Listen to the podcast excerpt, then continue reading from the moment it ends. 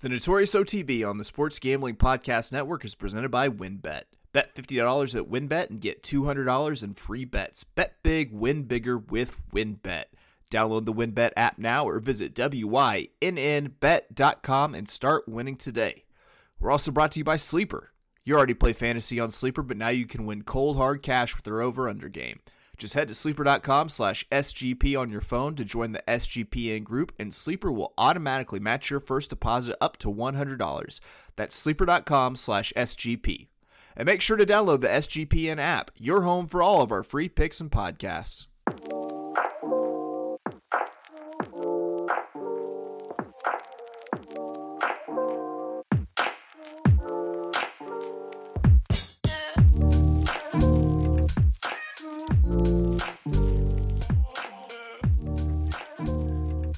Welcome, everybody, to the Notorious OTB, brought to you by the Sports Gambling Podcast Network. I'm your host, Chase Sessoms, the Wolf of Oaklawn. Oaklawn's over. Where do I where do I turn my sights once Oaklawn wraps up for the year? Well, if you didn't know, the Wolf uses the word summer as a verb, and he does his summering in New York at the New York tracks. Going to be taking a look at the Belmont late pick five today uh, for the uh, Belmont Saturday card. Uh, and let's go ahead and uh, introduce someone because I've got a guest with me. It's not just me here in the Notorious OTB. I've got uh, another on the wrong leader. I've now hit for the on the wrong lead cycle. Uh, whenever I bring in my man, two was it? I think two time NHC qualifier. I wish it was two times. No, I've only wasted money one year. Okay, one-time qualifier, one-time entrant. Uh, Bryan Doranski, the old broken down horse player himself. Brian, welcome. So glad to have you here.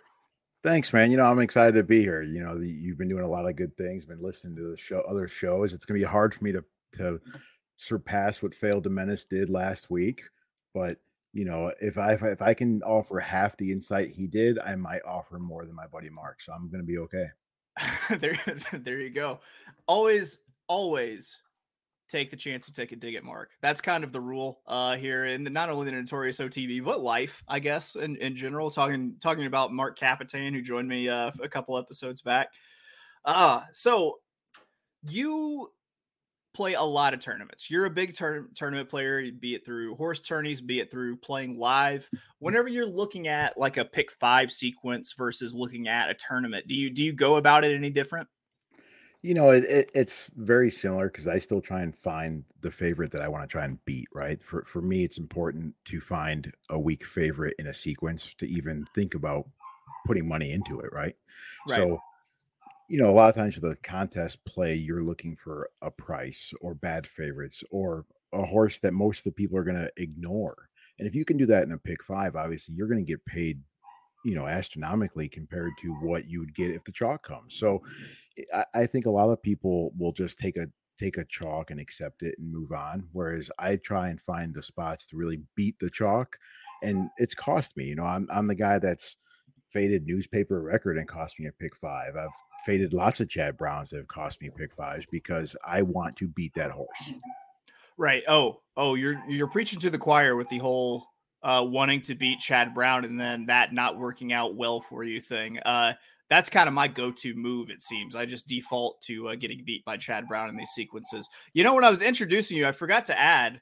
Uh, if you're into ASMR, this man's got the smoothest voice out there in horse podcastdom. So, uh, yeah, you're welcome because it's just like it's like melted chocolate dripping on friggin' gold over here. All right, you know, so let's go ahead. Go ahead. What's you say? Let's just be glad that there's nothing visually about this show. It's just voice because I sound so much better than I look. So I'm, I'm pretty excited by that. I tell people I'm 37 years old, but I am a I am a haggard looking 37. So it's probably good that they don't get to see me all that often. I could be one of those guys that, you know, the prototypical phone sex operator where I look horrible, but boy, do I sound good. Oh man. Yeah, I'd pay 9.99 a minute. I'd pay it. All right, so let's go ahead and get into this sequence. Uh, it starts off on Saturday with race six. That's this Saturday, May 28th, and uh, post time 3:34 Eastern time. So good mid afternoon, late pick five. Uh, this is a six furlong race uh, for fillies. New York breds, and it's an allowance of eighty. What's it? Eighty thousand dollar allowance, and it's for uh, horses which have never won fifteen thousand other than maiden, claiming, or starter, which have won two races. Got to read all the conditions. It's important. Uh, did you have any thoughts on this one? Uh, we're we're by the way, we're recording this Wednesday afternoon. Pretty much, we just got these out, so this is a little bit of a first pass for both of us. You know, uh, I, I I took a look, and we just talked about trying to find a favorite that I wanted to beat. And, and at first glance, with no morning lines, I think the five Tele Perfect Tail might be one of those morning line horses, at least a short priced horse that I would like to try and beat you know, I, I, wish, you know, depending what the morning lines come back at, you know, you look at this horse's run style, horse is two for three lifetime at Belmont, you know, he's been in the money nine out of 12 times. So I'd expect this horse to either take money or be short on the money line. So with that being said, you look at the horse's running lines and there's lots of things I don't like about this horse. You know, it's one of those things that in the biggest factor for me was second time out from the Wayne Potts barn you know, Bonnie Lucas is a fine trainer, but do you want second out of the Potts barn chase? No, no, I do not. Not at all. I, I mean, did you have a similar read on this horse? Is this horse going to be one of the top two choices in the morning line, if not the final board, or am I way off here? I know I, I got to think you're right, and I think a lot of it is going to be based on going back to the previous starts that were under the Potts barn. So you're essentially paying the Potts price for a not Potts horse currently, and uh, I think a lot of people are going to put a lot into the the trouble that the horse had last time, kind of throw that out, uh, and kind of disregard the fact that you've had a barn change and that you've had you know. Uh, or shipped to Finger Lakes and then shipped back. And you know, there are a lot of just little hinky things with this horse that make you kind of want to stay away. So I, am with you. I, I think it's it's a, a, more than likely the favorite since we don't have morning line odds yet, but more than likely the favorite and more than likely the horse that I that I'm going to want to beat here uh, using a pick five ticket. Question, Bryan, how are we going to do it? So I, for the first horse, I'm going to go with to beat this horse. I'm going to go to the seven, that Ready AP. You know, I thought Ready AP was interesting. Tried the turf at Aqueduct last out with Dylan Davis aboard. You know, had no excuse other than that class level might have been a little too much on that day. Dylan Davis had the horse in a great position, faded badly, you know, did run a 44 second half mile as the pace setter and then just faded off. So was the intention trying to get out at six furlongs and get loose and Dylan just didn't get it done? Obviously, with Irad aboard on Saturday, may not be as forwardly placed, may be a little bit more patient, similar to the mm-hmm. ride we saw three back for Saez at Saratoga last year. And, and, this is the typical, you know, are we are we going to pounce, you know, sit two or three lengths back and then pounce in the turn and come roaring home down the lane? So I I thought that I might try to beat this horse using the the way outside post with the eight making my move for, for John Kimmel. For one, the horse is getting first time Lasix uh, which is always a good sign. And two, I mean, if you if you want to talk, uh, I mean, I'm talking to Mr. Back Class himself. If we want to talk back class, we have a horse that ran in the matron, uh, a grade three, you know, a grade three stake at Belmont, and then you had to run uh, back in a uh, New York bred stakes race with the, the key sense uh, back in November. Uh, am I worried about the long layoff? I well, yeah, I, I would have to be foolish not to be worried about it, but with the way I see this race shaking out, I'm not sure if there's a horse here that's going to pass other horses. And with that being the thought, then I, I think I want to take who I think could be speed of speed, and that's why I'm leaning into that that eight, the the making my move. You know, I thought I thought that made a lot of sense. I had the eight down there as you know a B or C type horse, and obviously on Wednesday my opinion is not there. We have to see how the track's going to play to start the, the weekend off, and it's going to be interesting because there's a lot of lot of horse there on the eight that is interesting. The mm-hmm. question mm-hmm. is, is the Kimmel barn going to take the money for first time Lasix with the back class? You know, at what price would that horse not be interesting? For you know, for me, I figured something like six to one might be interesting, but I don't know if we'll get that. Yeah, I, I think it would probably, especially with Luis Saez up, that would be a stretch. Uh, I, I think getting getting somewhere in that six to one. I, I think you would probably be happy with. I, I, think you would probably be most likely to see that cut in half to about maybe like a three three and one post time because I I like you said, Teleperfect Tale should probably take a, just a ton of money off the board, and with that, I mean making my move won't be won't be super short, won't be just slightly over even money. You know, you'll still get at least two to one on it. Um, outside of that, I, I I thought maybe Silver Fist was another one adding first time Lasix that could be uh, you know, prime to uh to kind of try to take it uh, gate to wire uh, for for James Lawrence with Trevor McCarthy aboard. Another one that's dropping out of uh, out of a New York bred stakes company uh, has a more recent race where the horse actually stumbled last out. If we're looking at Lawrence, I've seen a 17% uh, trainer, first time Lasix. Um, you know, that another one to consider. And I think probably actually considering the connections as well as the jockey, more than likely this is going to be the longer of the of the two that I that I found. No, that that that the six made a lot of sense there. That was, you know, it's funny. Uh, there's eight horses in this field that, and I think you know my A's are your B's and vice versa. This right. is a one of those races that are kind of wide open. I really like the move there on Silver Fist going to Trevor. I think Trevor. I prefer Trevor over Manny. You know, with the drop in class and everything. So, you know, they're really aggressive after that maiden win, and now they they weren't able to get it home. So now they're just trying to find their spot with this horse, and, and I think it makes a ton of sense on Saturday. Yeah, and just looking at the the previous odds for the last two races, I'm looking at roughly 26 to 1, 18 to 1. I have a feeling that this one probably gets forgotten also. That might be one that I end up dropping a win bet on. I definitely agree with you. You know, the the real quick, you talk about you know horses that are going to get forgotten. I think the four is going to take a lot of money here, which might leave us a lot of value in the six. Um, just briefly, I know it's not that many horses that I hate to touch on this horse, but you know I thought Liberty Flame for Patrick Quick is an interesting horse. Kendrick is aboard again. It's a lightly raced horse. It's a three year old, and it's one of those. I don't normally play maiden breakers on their next out, but in this field, that's this Caleb's horse, commandment number one. It is. It is. Caleb says do not play maiden breakers, but you know, being in the four hole here with the speed of the speed on the outside and the eight hole, can Kendrick shoot up the inside and, and steal this one on the front? And, and that's kind of my thought. You know, if he rides aggressively again, like he did last out in the seven furlong race, cutting back that one furlong, we know she can finish. So it's going to be an interesting, interesting pace scenario with this one. I'm glad you brought that up because it's always an interesting dichotomy of uh, with these horses that break their maiden last out, coming back facing winners for the first time. Uh, for one, it's just you know it's kind of that old wisdom of don't take that horse facing winners for the first time. But two, how do you ignore a horse that hasn't done anything wrong and has been on the improve every single time that it's raced? So I'm glad that you actually brought that one up. And also, I mean, you you get to kind of interpret the kind of trip that the horse is going to take based off the jockey, right? So Kendrick Carmouche, we we know Gator gets aggressive. We know Gator's down to down to scrap. So I mean, that's part that's a lot of playing New York horse horses also it feels is knowing your jockeys, knowing what they're going to do, even though if it's not what the horse actually does.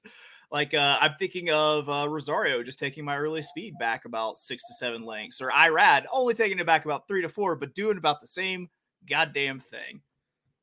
Well, yeah, that that you know that that's the New York tr- trickery that we always talk about when you're playing horses. What are you going to get? And that's why people were so upset when the jockey colony shifted because they said, "Oh, the how's that going to upset the the relationship?" You know, there's only seven Ortizes in New York now instead of six. So that's right. It's I, I had the sneaking suspicion that once Prat gets settled into New York, he's going to just eat everybody's lunch just by, you know, being an aggressive rider like he's been at, at Santa Anita for so long.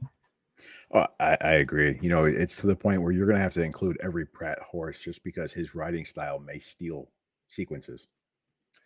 All right, so we're gonna take a look at race seven, and just to recap, in race six, we're both looking to get past uh, Teleperfect Tale. Uh, some horses we mentioned, uh, the uh, the four Liberty Flame with uh, Kendrick Carmouche up for Patrick Quick, uh, the six Silver Fist as a, a, longer shot that we both like for uh, James Lawrence, and uh, the eight probably second choice on the board uh, with for John Kimmel making my move with uh, Luis Saez up. So moving on to race seven. Now we do have some weather in the forecast. I handicapped this with the thought keeping the the main track only horses in, with the thought that maybe this could get rained off turf with the another uh, you know with the graded turf stakes race coming up after, but. This is a mile and a 16th on the inner turf. It's a New York bred allowance for $80,000, and it is for pretty much the same conditions as the previous. Uh, never won $1,000 other than maiden claiming or starter, which have never won two races. Big interesting race, especially when you have to consider the weather. Um, where where did you look in this? And do you have, in case a rain a race gets rained off turf, do you typically have a, a basically a, a, a turf set and then a then a main track set that you're ready to alternate with, uh, just in case? I do. You know, especially something like this. This race has what six main track only entries, so you you can't ignore them because the race is going to change so much if any of these horses draw in on the dirt. And I think you know a lot of people they will look at a race and they'll say, okay, it's main track only. I'm going to toss that horse. You know, if you toss the alternate, you often will toss the loser. Hello, Rich Strike. Right. Yeah. I I will I'm 100% guilty of it. I am 100% guilty of it because I I can tell you that as soon as even after that horse drew in, I did not even take a second glance at Rich Strike. Not a second glance. So I, am going to go ahead and because this is the easy part, if this thing comes off of turf, I have one direction that I'm going, and I'm hoping that the horse stays in, and that's the 15 uh, thrill of it for John Terranova with Jose Gomez up. The horse gets a weight break, and if it's coming off turf, I'm assuming it's wet. If it's wet, I'm assuming it's sealed. And if it's sealed, I'm assuming that speed is going to carry the day. And this is the the the early speed horse that I want, especially with that weight break. Let the bug jock get out there, use the weight break effectively, and try to steal this thing on the front end you know the, the 15 makes a ton of sense uh, unfortunately the, the winner is one in, inside of you at the 14 with major spin. Yeah, yeah it's a good one. You know it's hard to hard to pass up kendrick carmouche and linda rice on a main track only on a sloppy track when you know they're going to send because Lin, linda's always got the horses ready to go and kendrick is not afraid to get out and get loose. So, you know, obviously, I think you just hit it. If it's off the turf, th- those two horses are going to both take a ton of money, and you can't go any more than two or three deep at that point because it's just not going to be cost effective.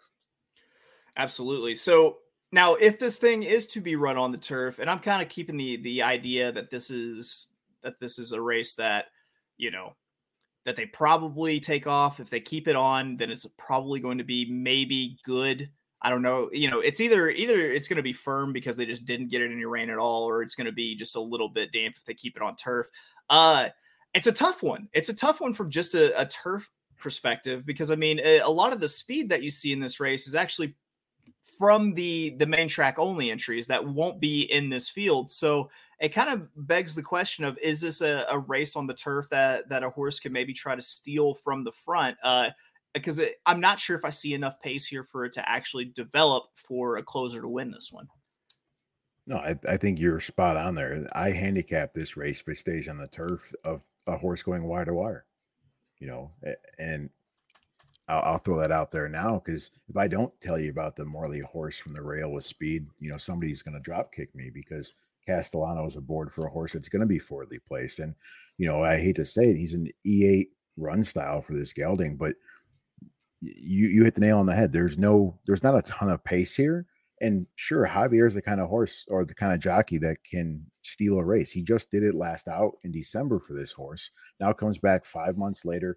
First star as a three year old. I'd expect expect some logical improvement here. And we know the distance isn't going to be a problem. So, yes, I think wire to wire is a great way to handicap this particular turf race, especially with how New York turf plays, where they're going 50 second half miles.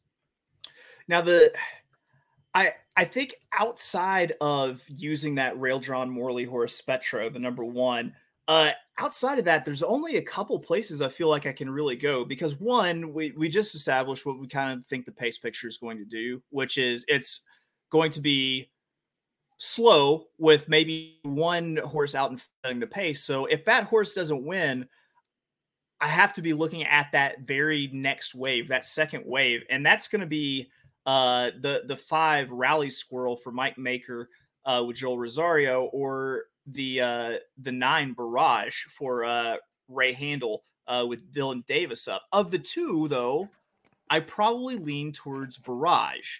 Uh, the reason being a gripe that I just had uh, a couple minutes ago regarding Joel Rosario and uh, where he likes to take my horses after uh, after the break. No, I, I think you're perfectly okay there pivoting off of Joel for that reason. You want a horse that's going to be forwardly placed, right? So when you say forwardly placed, though, Chase, what are you thinking of that second wave? You talking two lengths, five lengths? This is so subjective for every player for me it's the it's the anywhere from like one to two lengths, Any, anywhere from even just like sitting like off their hip to uh sitting you know one and a half to two lengths back you know very close enough to where you know if i were to line up the race and say okay the this is the this is every, all the early speed uh then usually it's like if i were to look at a type it's the eps if you will uh but uh the, these are who i expect to be sitting just right behind them and then basically deep closer, deeper closer is kind of kind of how I've like fractured them out in, in my head. Um, you know, looking at uh Royal or sorry, a Barrage, for example, like the horse likes to hang out about half a length back. That's kind of the about the length about the distance that I'd like the horse to keep in this field. See, I was all over Barrage for similar reasons as you, and you're right. What do you see there? Half length, two lengths back at the most, and that was a great effort. You know, for me, I kind of threw a red flag on this horse coming out of the Danny Gargan barn, going from Luis to Dylan Davis, because I, I like Ray Handal, great trainer. What is he, twenty percent? But you know, he's not really your your turf type of trainer, and this horse has had six months in the Handal barn. Any concern on that switch? Uh, I mean, a little bit. Um, the thing is, I I feel like I know that the horse itself handles turf well, and I'm not sure how much Ray Handal could ma- mess that up in, in in that sort of time. It's possible. I mean, it is an extended layoff, but I mean, that's a good point and something that I missed. It's a good catch you know, it's just it's just one of those things. You know, like you said, the horse has raced six times, so the pedigree doesn't mean that much. But you know, what happened over the winter is always my question, especially with the jockey change as well. You know, the right. horse ran horse ran well under Luis. Why wouldn't you go back to Luis if he was available? Right, and it's it's one of those things that I, you know, playing the jockey game can get you on some really smart horses, and then sometimes there there are these jo- the you know jockey changes that are due to just keeping up relationships to making sure that you're you're getting the right jockeys from the right the right agent or you know you're you're doing somebody a favor now to do them you know so that they'll do the, the grunt work for you down the line. Eh, it could be the pl- place. I'm not sure if you know Ray Handal has sort of the the barn or, or, the talent typically to kind of set try to set someone up down the line to say, all right, Dylan, you know, here's a winner for you. So we set up the super horse that I've got waiting. It's not really all respect to Ray Handal, not really his thing. No, I think you're spot on there, man. All right. So I think we've got that one pretty well nipped. Uh, we're kind of looking forward, Fordley Place, or you know, either the lead or a horse is going to be sitting right off. We need to pay some bills. So when we get back, we're going to hit the rest of this late pick five from Belmont with my boy Bryan Doranski, the broken down horse player. We'll be right back. Make sure to get down on the wins. Bet $50 to win $200 promotion where a $50 bet qualifies you for up to $200 in free bets. Plus, the WynnBET Casino is offering a 100% deposit bonus up to $1,000. All users can receive a $20 free bet when they win, lose, or push a 3 plus leg build your own bet parlay between Thursday and Saturday. Players can take advantage of the offer on the NBA playoffs. The match is coming to the win, and you can bet on it at WynnBET. Tom Brady, Aaron Rodgers, minus 200, Josh Allen. Patrick Mahomes, plus 165. There's so much to choose from, and all you have to do is download the WynnBET app or visit WYNNBet.com to get started. Offer subject to change, terms and conditions at WynnBET.com. Must be 21 or older and present in the state where playthrough WynnBET is available. If you or someone you know has a gambling problem, call 1 800 522 4700. Now, on to Sleeper. Sleeper is the fastest growing fantasy platform today with millions of players. You probably already have a fantasy league on there. I use it for mine. It's a game changing product unlike anything else in the industry. And now you can make money on Sleeper too by playing their new over and under game. It's super simple. First, in any sport, choose two or more players that you like and pick the over under. For example, point totals in basketball or hit totals in baseball. Then choose the amount of money you want to enter into the contest. If you pick correctly, you can win anywhere from two times to over 20 times the money you put in. It's the only app where I can join my buddies' contests and play together. It's got a built in group chat where I can see and copy my friends' picks with the tap of a button. It's insanely fun to ride it out together. Stop what you're doing and download Sleeper now to play their over under game. Have fun with your friends and make some money. On your mobile phone, join our listener group at Sleeper at sleeper.com slash SGP. And Sleeper will automatically match your first deposit up to $100. That's right, join our squad and get the 100% deposit match at sleeper.com slash SGP. Welcome back to the Notorious OTB, brought to you by the Sports Gambling Podcast Network. I'm once again your host, Chase Sessoms, the Wolf of Oaklawn, and I yet again still he hasn't left yet. I've got Bryan Doranski, the broken down horse player from On the Wrong Lead with me here. We're I'd say balls deep pretty much in this pick five at this point. Moving on to leg three, we're talking the one mile optional claimer, 62,500 claiming price for horses that have never won 15,000 twice other than maiden claiming starter or state bred allowance. Man, at least we're not New York bred. I didn't have to say that this time. So it's a, a interesting little race. Um, there there's some names here that that really ring a bell. Uh, there are some names that look like they should be obvious uh, Chad Brown horses for some reason in my mind. But uh, yeah, I mean, pretty good race. Uh, a lot of speed signed on. What's your take on this eighth race? You know, it, it's funny because my my notes here is if I was to take a Chad in this race when there's two of them, would anybody fault me? And I have a hard time with highly motivated. Highly motivated hasn't won since Trump was in office, and that feels like so many years ago. You know, obviously this horse was on the the Derby Trail and was good, you know, and you look at who this horse lost to. So if you wanted the back class, you could definitely say highly motivated is it. You know, I kind of tr- tried to pivot with Prat being aboard here, and, and when you see three back Castellano uh, in the bluegrass went wire to wire there, and in this race, I kind of feel there's some cheap speed inside of highly motivated can Prat try and steal this one up front, being more aggressive? This is the lowest, you know, matches the lowest class level highly motivated ever ran at. But it's going to be one of those horses. What's this horse going to go off at? Six to five? Probably. Well, yeah, got to be. Ba- based on the back class itself, you have to assume it's going to go off yeah, even money or barely above. You know, so it, it's hard for me to fade highly motivated. But when we started the show, what I say, Chad Brown knocks me out of pick fives. Right. So if I right. was going to if I was going to take a Chad Brown horse, I'm going to pivot to Stage Raider. I think the nine is the Chad Brown horse I want. Oh man, your other Chad Brown and us. This is how you know this man is a goddamn veteran. That's a veteran move right there. You, you know, it, it, it's not so much the other Chad Brown horse, but that is exactly what my note said. It, it is one of those things where this horse enjoyed Belmont in 2021 with Eric Cancel aboard, and then kind of went to Gulfstream, went to Keeneland. I think this horse is coming in on better form than highly motivated is. And you know, that race at Keeneland going eight and a half is a career best for this horse. And all of a sudden now it's he places here. So, you know, it may be one of those things where highly motivated is going to take the money, but Stage Raider has the most upside to me. And for a Chad horse, this one may be what three to one. Yeah, probably. Yeah, the the majority of the money is definitely coming in on highly motivated. You probably get a fair price on Stage Raider. Uh, I think that's probably, I that's probably pretty fair to assume. Now there are two horses in here that are just kind of blast for the past for me that I'm going to call out.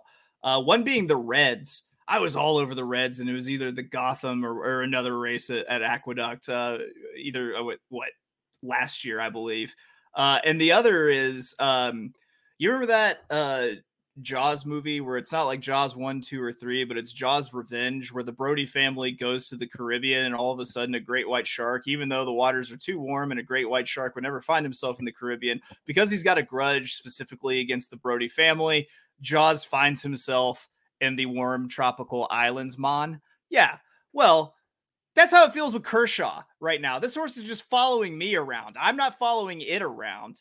It's spent all winter at Oaklawn. It was a big Kershaw was a huge name uh, on the West Coast at Santa Anita that just never really panned out. Also, uh, but yeah, just want to point that out that uh, Kershaw just won't get off my dick.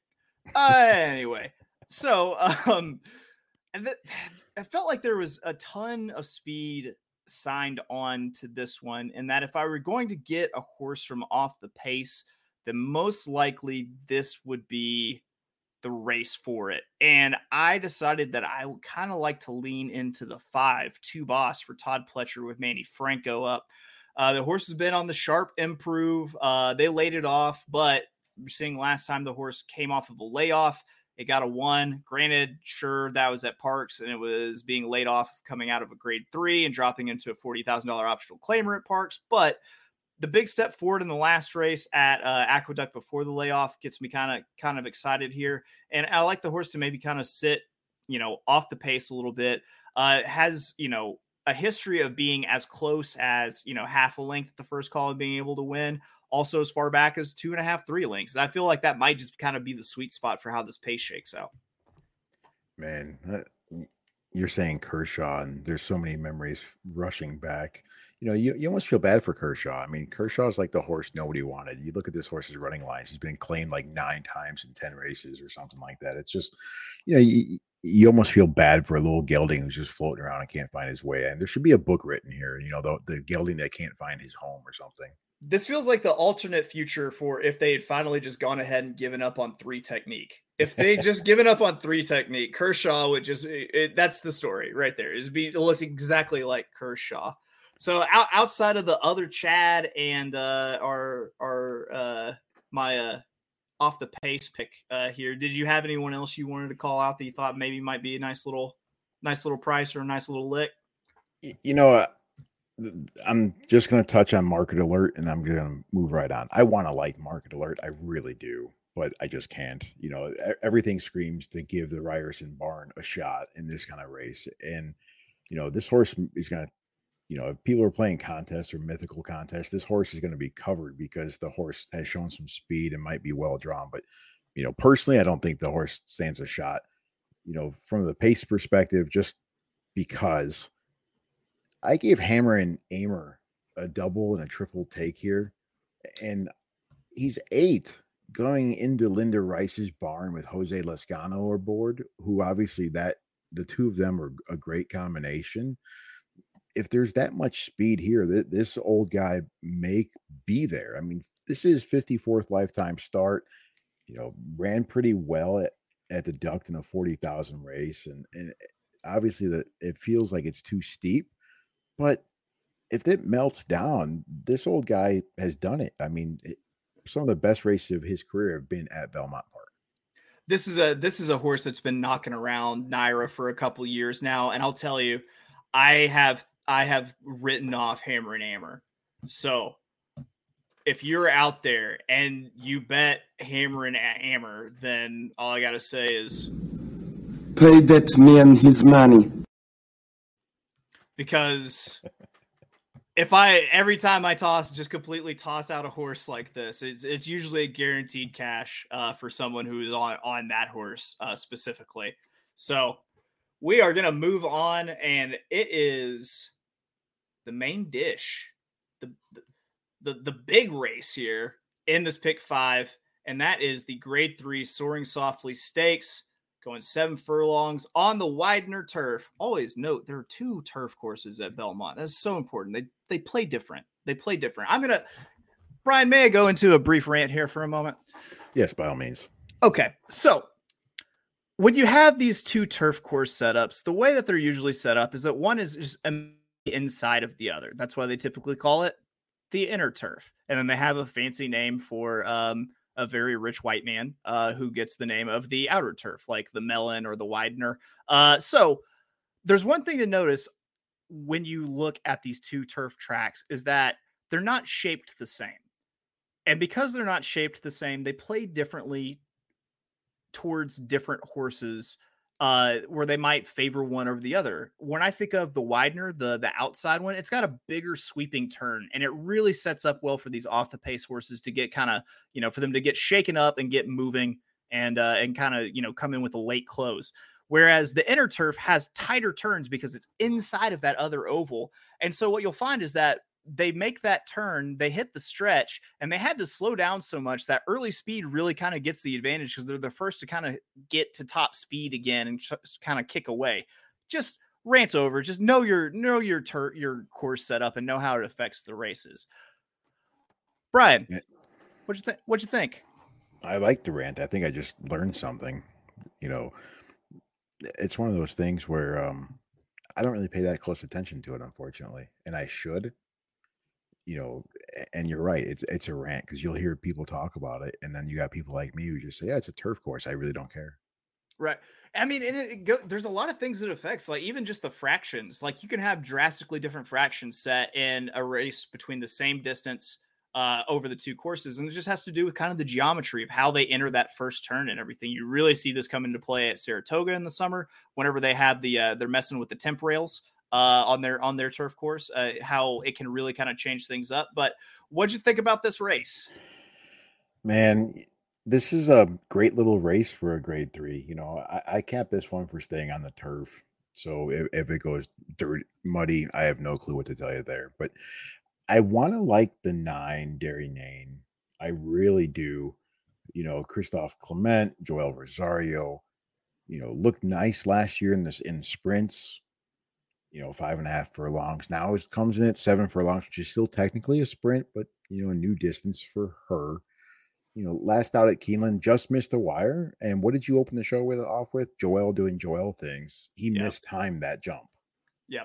You go back and watch the replay. He had the horse to win. You watch the gallop out. That horse was winning that race.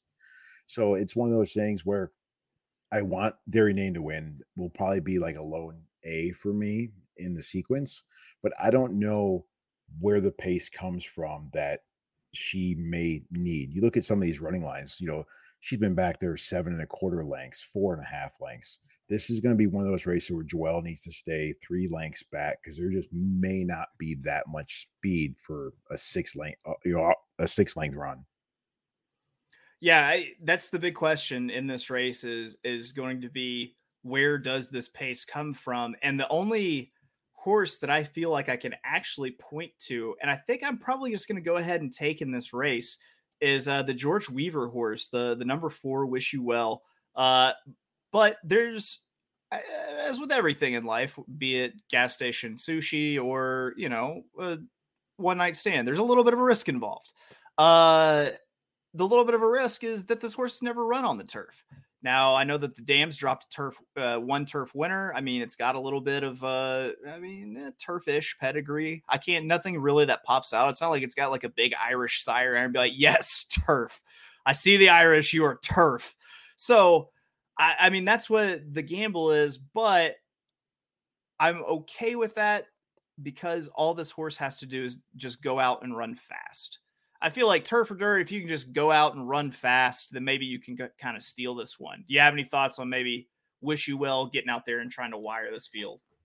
You know, I, I thought it, it made some sense if I had to look for who was going to inherit the lead. You know, I, I thought Wish You Well made a lot of sense to maybe inherit it. I thought maybe Champagne Poetry on, on the rail had had a shot of getting the lead, but no, I, I, think John Velazquez here, he, he's smart enough. The only thing that would concern me here is is this the Velazquez wait and see approach, how the race develops and isn't you know in the saddle out, out of the gate and then finds himself in that plotter type territory where you're not sure what to do when you're four lengths back and you don't have that kick that this horse may need.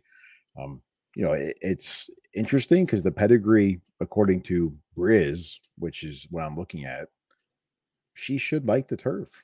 Yeah. You know, the, the dam's got one winner. You, you figure, you know, you, you mentioned there's no Irish sire or anything. I actually think it's funny that the sire is American freedom because that's about not Irish as you can get for, you know, Amer- right. American freedom. But Except for in Boston, sure. Yeah. you know, it, it, it's it's an interest it's an interesting take, and, and I think if the soft if the track is a little soft or yielding, and we get a couple scratches, this race will be completely different. So, you know, my advice to anybody on Saturday is make sure you pay attention to the weather and the scratches and the turf conditions because it wouldn't surprise me if this race runs completely different if they get, you know, a half inch of water or something.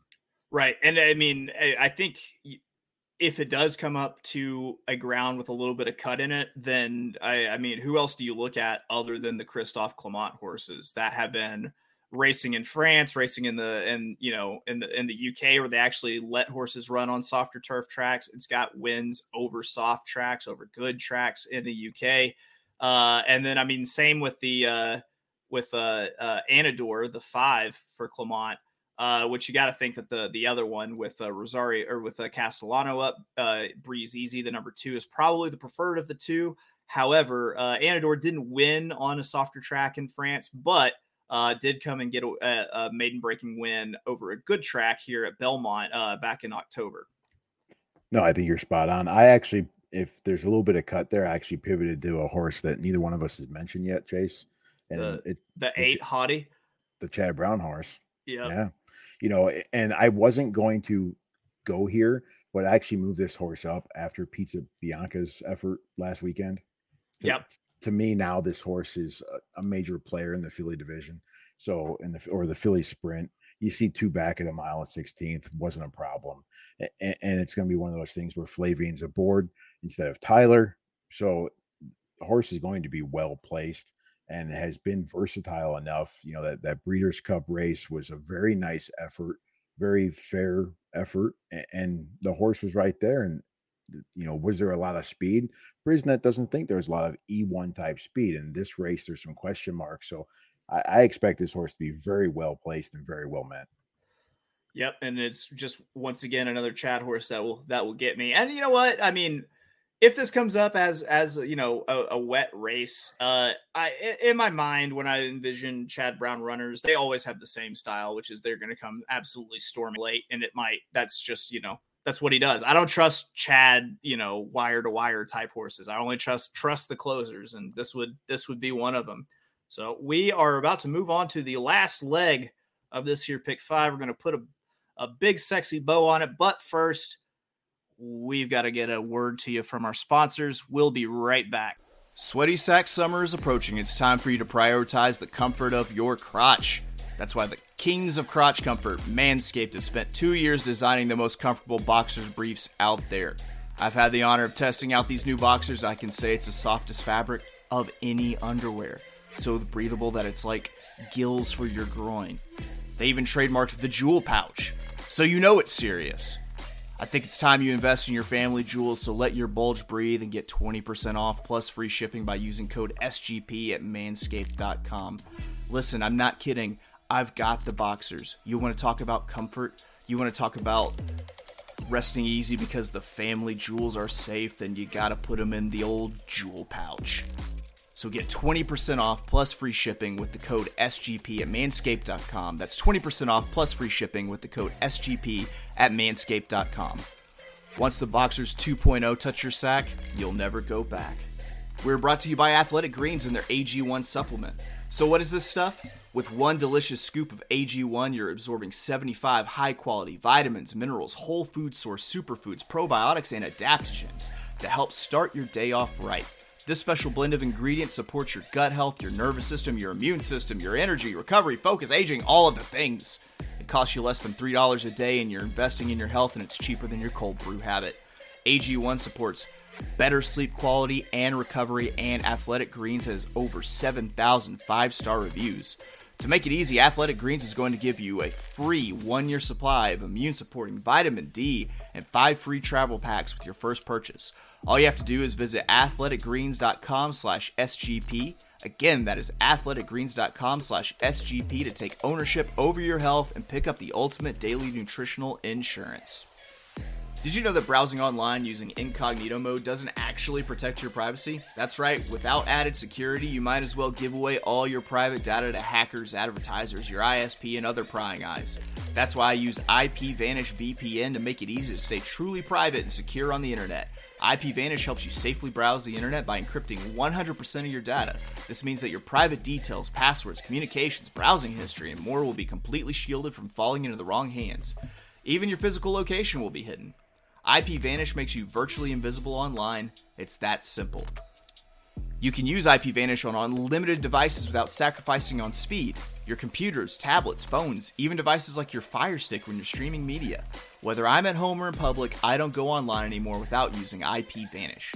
IP Vanish is offering an incredible 70% off their yearly plan for our listeners with a 30 day money back guarantee. That's just like getting nine months for free. IPVanish is super easy to use. All you have to do is tap one button and you're instantly protected. You don't even know it's on. Stop sharing with the world everything you stream, everything you search for, and everything you buy. Take your privacy back today with the brand rated 4.6 out of 5 on Trustpilot. So go to ipvanish.com slash SGP and use promotional code SGP and claim your 70% savings. That's I-P-V-A-N-I-S-H dot com slash SGP. Welcome back to the Notorious OTB. Once again, I am with Bryan Doranski, the broken down horse player himself. We're talking the late pick five this Saturday at Belmont, and we are talking the very last leg. So let's go ahead and get into this. It is a six furlong race on the inner, I say inner turf. It's New York Breds, a $40,000 maiden claiming race. Have a nice shit sandwich to end your pick five. What'd you think of this one? Man, it, I'm, I'm glad you opened it up that way because that's what I thought too. I said this one annoys me. This this whole race annoys me. Not you know when I, when you see that many not applicables or you know there, there's no run styles, there's no proven ones. I I'm pretty sure a couple of these horses could go to you know Thistle Downs and lose. Yeah. Oh man, that's listen. That that that circuit produces Kentucky Derby winners, sir. I'll have you know. We can't we can't talk shit about the Ohio circuit anymore. People used to ask me who's going to win the Ohio Derby, and I used to say I don't know, fucking heroin probably.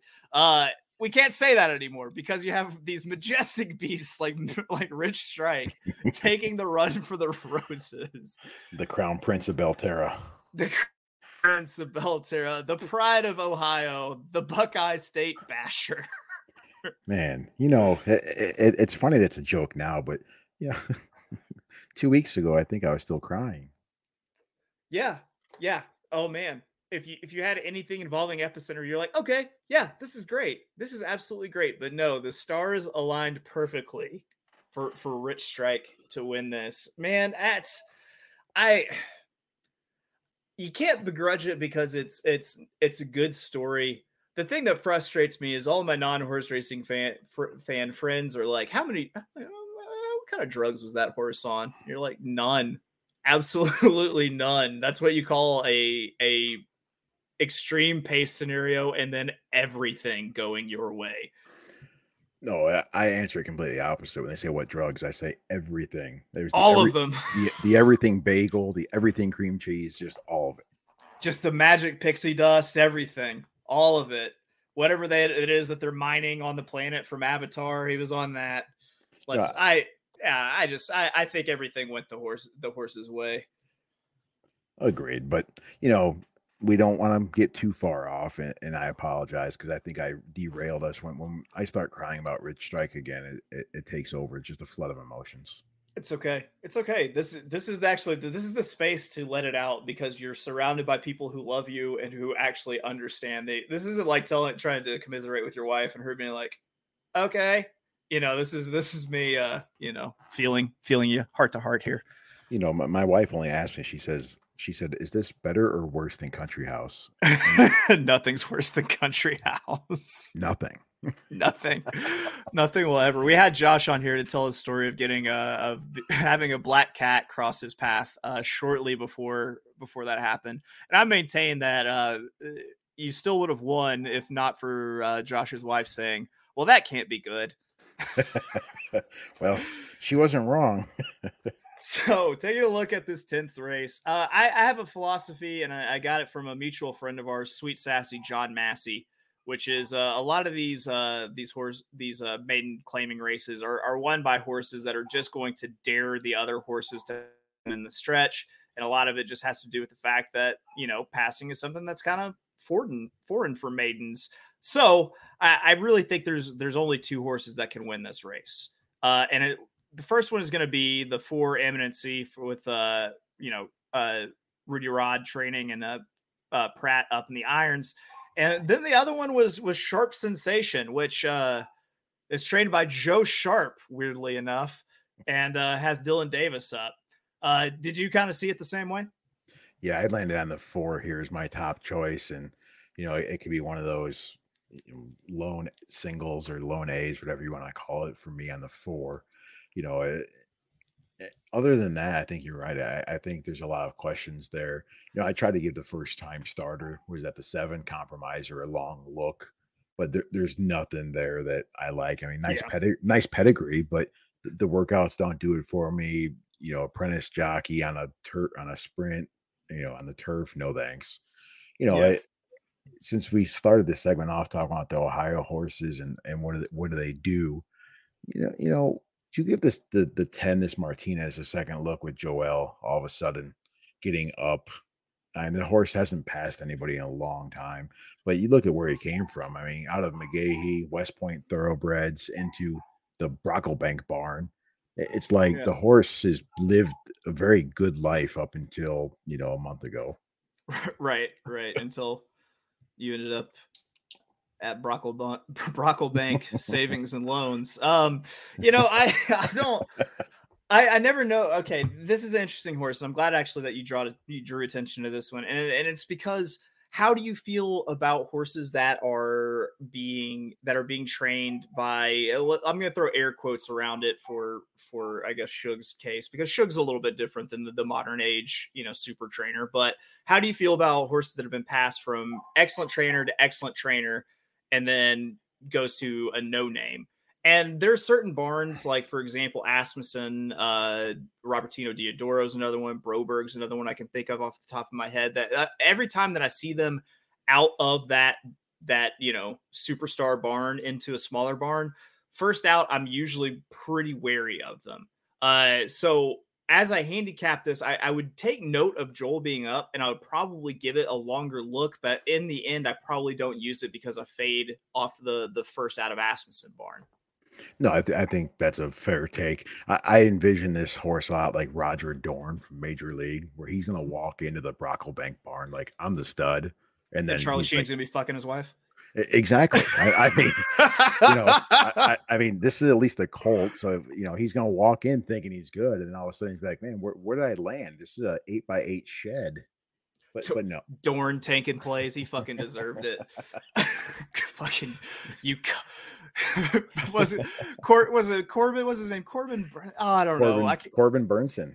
Cor- Corbin Bernsen, you fucking cock, you deserved it. Um, yeah, no, it's um, that's that's a good point. Yeah, I uh, yeah, I I think probably uh, in this race I, I, I stay off of it. I I gotta say I, I probably stick with either the um, smugly named Sharp Sensation for Joe Sharp or or uh, the uh, the uh, uh, four eminency for Rudy Rodriguez. The only other horse I would maybe consider, and it's because it's shown a history of actually being able to pass horses, is the six uh, two down for Tom Morley. You got, I got a nod here. You like, yeah. That, that I had several factors on this horse I thought was great, but they're coming back in 12 days at the, at this level, at the same price level, same same race level. To me, for the Morley barn, that that's a big statement, isn't it? Oh yeah, I, I love it when they wheel horses back because it it, it either mean you know the, the saying is you got to run them while they're right, and it makes me think that the horse was right and something happened in that last race where it just couldn't quite you know couldn't quite run its race. So yeah, that's another that's another good catch. That's why we keep you around, Bryan. Man, catching these catching these quick wheelbacks. I loves quick quick wheelbacks. I will bet a quick wheelback in a hurry, and it will either win or finish dead last. Well, see, the, what what drew my attention to it is that they Brisnet has this a sustained running style. The horses ran one time in its life, right? you know, so you know if you're not that familiar with Brisnet, or you just look at the at the summaries and you say, "Oh, this horse can't win. It's not going to be forwardly placed." This horse is only back at four lengths the second call, which is really nothing considering uh, mm-hmm. in a debut race. So to me, toss that out. This horse is like an NA four because I don't know what this horse is going to do on Saturday. Right, and it was a very quick play- pace uh, up front. Uh, you know, for for a Belmont track, went 22 and and three fifths. I mean, it, it's not like a smoking hot pace, but what do you expect out of out of New York bred, you know, forty thousand dollar maiden claimers? So I mean, the fact that the horses actually showed the ability to pass other horses uh, is a, a, big thing, is a, is a really big thing, especially first out. So that is it. That is the end of the early, or sorry, the late pick five. Man, thank you so much for joining me, Bryan. You can catch Bryan on Twitter at BD Horseplayer. And uh, why don't you tell him what you got going with uh, On the Wrong Lead these days? Well, you know, we're going to Thursday night, 7:30 Central. We're usually on the YouTube channel. Check us out, uh, Wrong Lead, or on Twitter at Wrong Lead. And uh, you know, I think this weekend we're going to talk a little bit of this Belmont late pick five, one or two races, but I think we're going to be focusing mostly on the Santa Anita Memorial Day card. There you go. And speaking of which, uh, I, I, actually am going to be joined uh, this weekend by uh, a very, very special guest, my my West Coast Jedi handicapper, uh, Ryder Dave. He, we're going to be taking a look at that mandatory pick six on that day. But that doesn't mean you shouldn't watch on the wrong lead. We have all sorts of good stuff there too. Uh, and look, you've already got the jump on handicapping this sequence uh, for on the wrong lead. So uh, if you need to, you can. Uh you've already got your gotcha cards ready, ready to go. You know. That's what I'm saying. I'm not going to re-handicap it. Think, think long, think wrong, and that's it. That's my man right there. That is my man, and I'm so glad that he got to join me today, guys. Give Bryan Doranski a follow at BD Horseplayer, and all as always, check him out with the rest of the On the Wrong Lead guys. Bryan, welcome to friend of the notorious OTB status. Uh, you're now a friend of the pod. Thank you, Chase. I appreciate it, man. I like being on, you know, talking horses. You and I don't get to do it nearly as much as we used to, and it's always a good time, man. You know, we one of us will find a 20 to 1 somewhere. That's right. It's guaranteed. Thanks for joining us. We are out, and I will be back this weekend, as I said, with my boy Ryder Dave talking about Santa Anita, the mandatory pick six. Thanks for listening to the Notorious OTB, brought to you by the Sports Gambling Podcast Network.